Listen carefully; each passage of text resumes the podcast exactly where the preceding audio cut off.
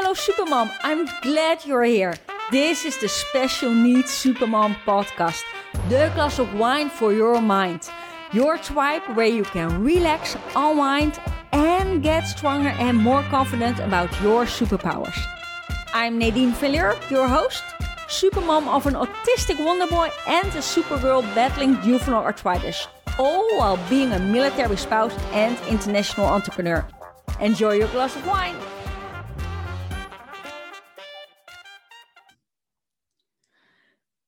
Mandatory homeschooling during the pandemic 3.0.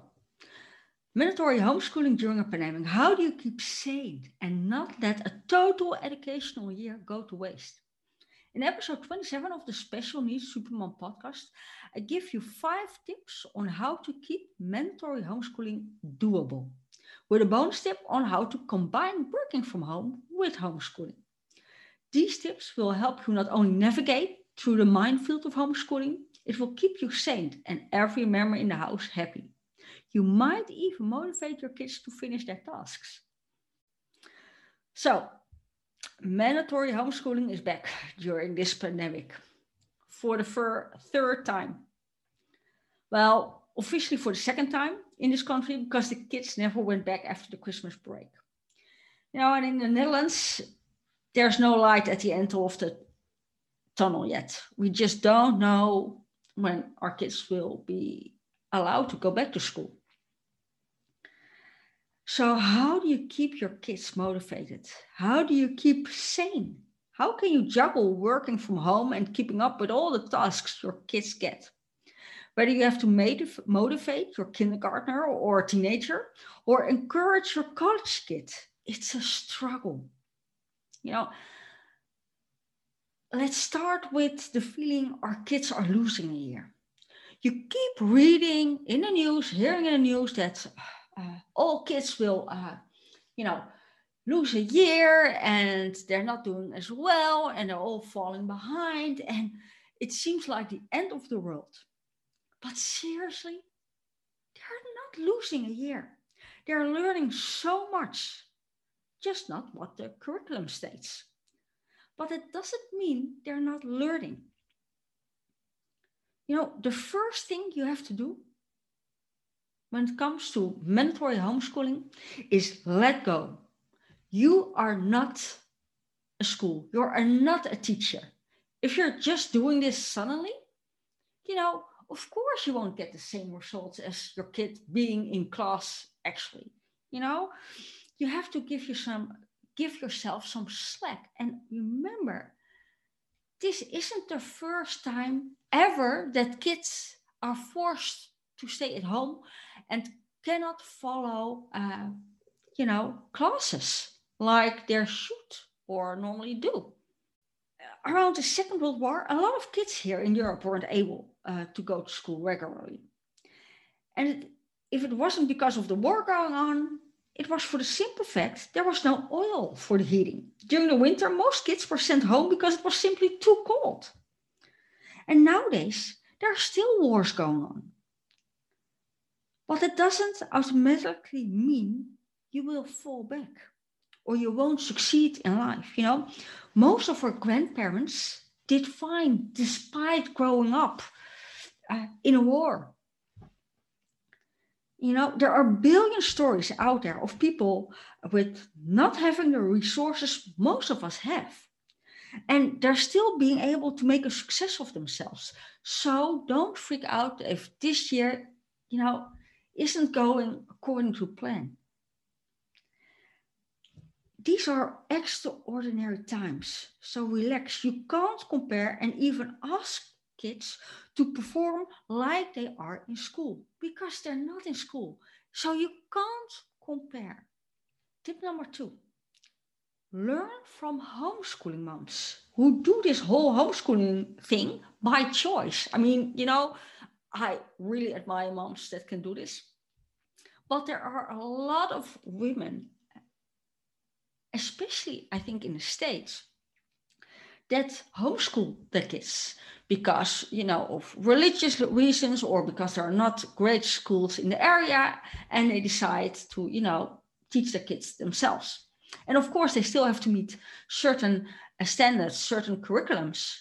But if you pay close attention, you will notice that homeschooling often goes not the same as, you know, sending your kid to school at, say, like you're dropping him off at 8 and then pick him up at 4. Do you really think those kids, you know, sit down behind the desk all day? But especially when it comes to homeschooling, you will see that homeschooling pros came up with a whole new set of skills to include learning things in day-to-day life. You know, find YouTube videos, listen to podcasts, follow supermoms, homeschooling supermoms on social media. You'll notice that those moms are way more flexible, but also incorporate, like I said, day-to-day things into their teaching.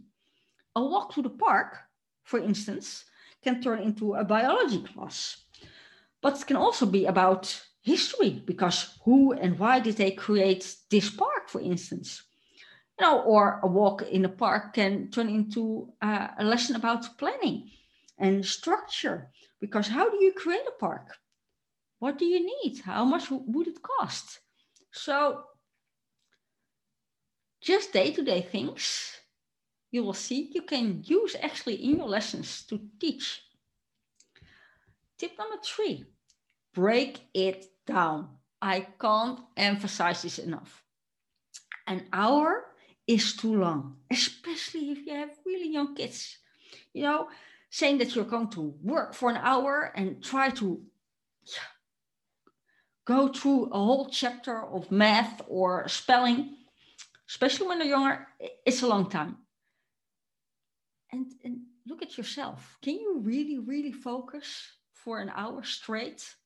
Most of us can't, and especially kids can't. You know, maybe your teenager or college kid can focus that long, but you know, a 6-year-old?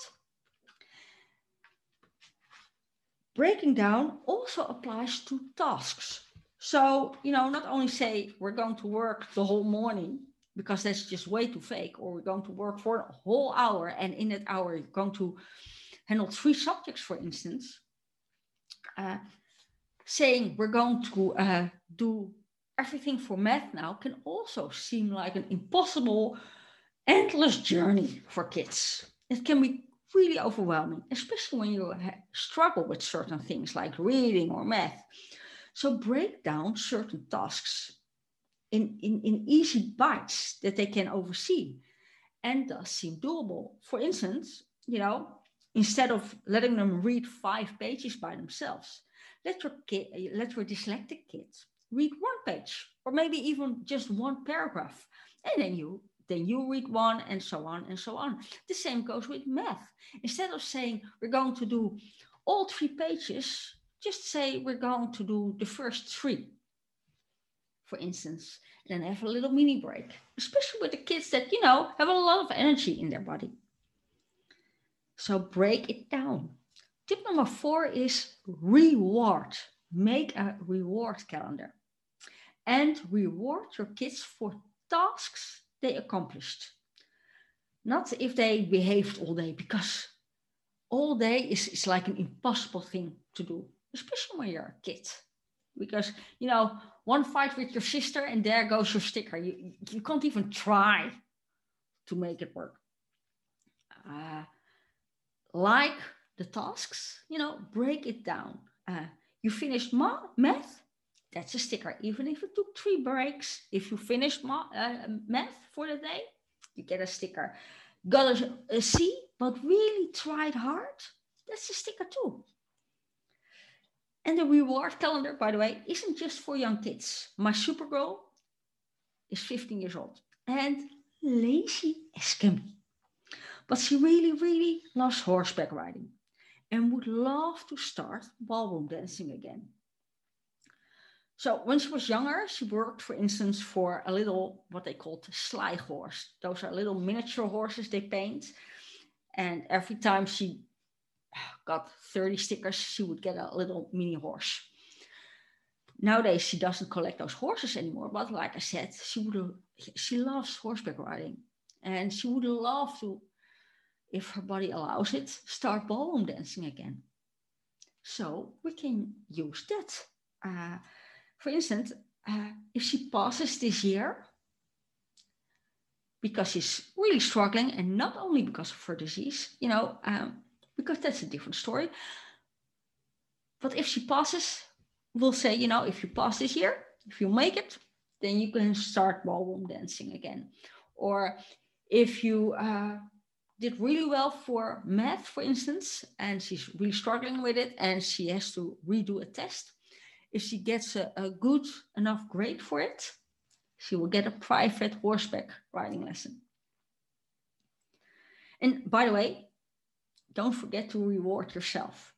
Like every day you're not losing it, for instance, you get a sticker, and 30 stickers is a Pandora charm or a trip to a national park all by yourself. You know, I love going to museums and hike, but I never allow myself to go because whatever stupid reason, I feel guilty leaving my family for a few hours, or I'm busy with work, or there's a lot to do in the house. So I actually reward myself with things I really enjoy and really feel like a big gift, you know, a day away to a museum or an afternoon away can really recharge me. So I use that as a reward for myself. So don't only reward your kids, but reward yourself as well. Have fun mini breaks is my tip number 5. In between tasks, make sure you break the monogamy of sitting behind the desk, behind the screen. So come up with 5 to 15 minute mini breaks to freshen up your mind and get new energy. Great tips are, you know, play Uno or another card game. Play hide and seek. Maybe limit rooms there, but you know, and it is especially fun if you have a dog in the house as well. Chalk painting on the driveway. Set up a running track in the living room. How many rounds can you do around the table, for instance, in 1 minute? And can you beat that time tomorrow? Or have a big piece of paper, lay down and draw a line around your kids. Next break, they can draw their favorite outfit. You can even use this for, say, biology. All the kids that need to stay in shape, go for a bike ride at lunch. Do the 7-minute workout and see who is the most fit. Come up with a push-up competition, and the winner at the end of the week can decide on Friday night's meal.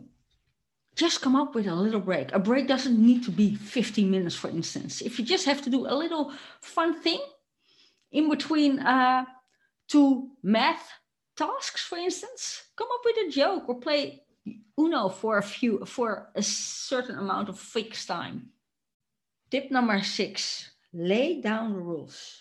You know, it's all great, all the tips I just gave, but how do you combine this with working from home as well? In the Netherlands, the government said, you know, if you can do your work from home, do it. So, you know, a lot of people who normally work in an office now do the same work, but from home. But if you have to teach your kids, it's almost like an impossible task. It is really an impossible task because you can't, you know, and be a daytime teacher and finish all the things you normally did. And if you homeschooled your kids during the day, you're often way too exhausted in the evening to, you know, work again. So, fortunately, in the Netherlands, a lot of managers understand because they're in the same situation. So they're a little bit more loose with the rules. So if you are okay with working in a weekend, you can now finish things in the weekend. Or instead of saying, can you finish this paper by the end of the day, they give week tasks. But what can you do at home for yourself? You know, it can be double the challenge. And if you want to make it work, you have to lay down some rules. And yes, that applies to 4-year-olds and husbands as well. It's not easy, and things won't go smoothly just because you came up with some rules. So it takes some time. Key here is to stick to them, no matter what you decide on. The first tip, Have a clear daily schedule. Stick it on the fridge for everyone to see. Start the day there. With younger kids, an hourly schedule is important. With older kids, you might divide it into morning sections, to afternoon sections or so. And write down not only your kids' tasks, but also pencil in your Zoom meetings or your working hours. Don't compromise on your time. You said you had to work from 10 to 11 in the morning to deliver a paper. That hour is non-negotiable. You can't be disturbed for anything. Not for a funny story they have to share now. Not for your mom calling because you're at home anyway. Not for the cat. Not for even a question. What can help here is setting a timer, especially with younger kids. Use a stopwatch, a time timer, a cooking timer. Anything on which your kid can literally see the time ticking away, because it helps them to grasp time and see that actually the time is going down. So yes, mommy will be available. And the time is becoming literally less and less. It's basically like that quiet time or downtime I discussed in an early episode. A time everybody has to keep themselves busy. Also what can really help is have an office space they can't or are not allowed to disturb you. And mind you, I don't mean a literally office space. The office space can be the attic or the garage or your bedroom. If you close the door, they're not allowed to disturb you, period. Of course, young kids can't be left unsupervised. But if you and your partner both have to work from home and homeschool, divide the time.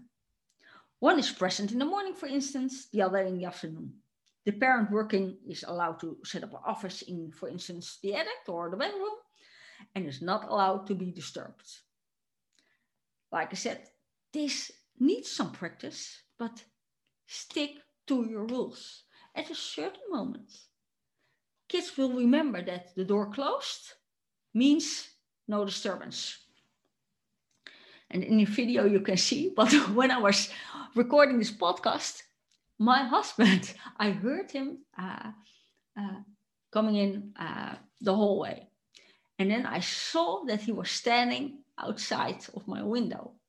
And he was waiting and waiting, but also knew, if my door is closed, and of course he heard me talking, he's not allowed to enter. And I had to work on it. Also with my kids, because before they were used to the fact that I was available all the time. But to get some work done or to have some quality me time as well, you have to lay down the rules. It's like me taking a bath. It's the same way as working. If I'm in the bathroom and the door is closed, there are no 4-year-olds anymore. Leave me alone, and now in my office, if the door is closed, you hear me talking, I can't be disturbed. It's as simple as that. So figure out what works for your family, what is needed, what are your struggles with, and how can you, use these tips I just told you to your advantage and to make it work. Mandatory homeschooling 3.1, 3.0, the conclusion is to relax. Take note from professional homeschoolers. Break it down. Reward not only your kids, but also you yourself. Take mini breaks and lay down the rules by having a clear schedule. Don't compromise on your time and space, and set a timer for your young ones. You've got this. Have some great hacks that work for you and your family. Leave them in the comments or go to the Facebook page of the Special Needs Supermom podcast. For now, stay safe, stay sane, and stay happy. Nadine. This was today's episode of the Special Needs Supermom podcast. Enjoyed your mental glass of wine? If so, please subscribe, rate and review the show, and recommend the podcast to other Special Needs Supermoms you know could use that mental glass of wine as well. Until next time, fellow Supermoms, cheers, Nadine.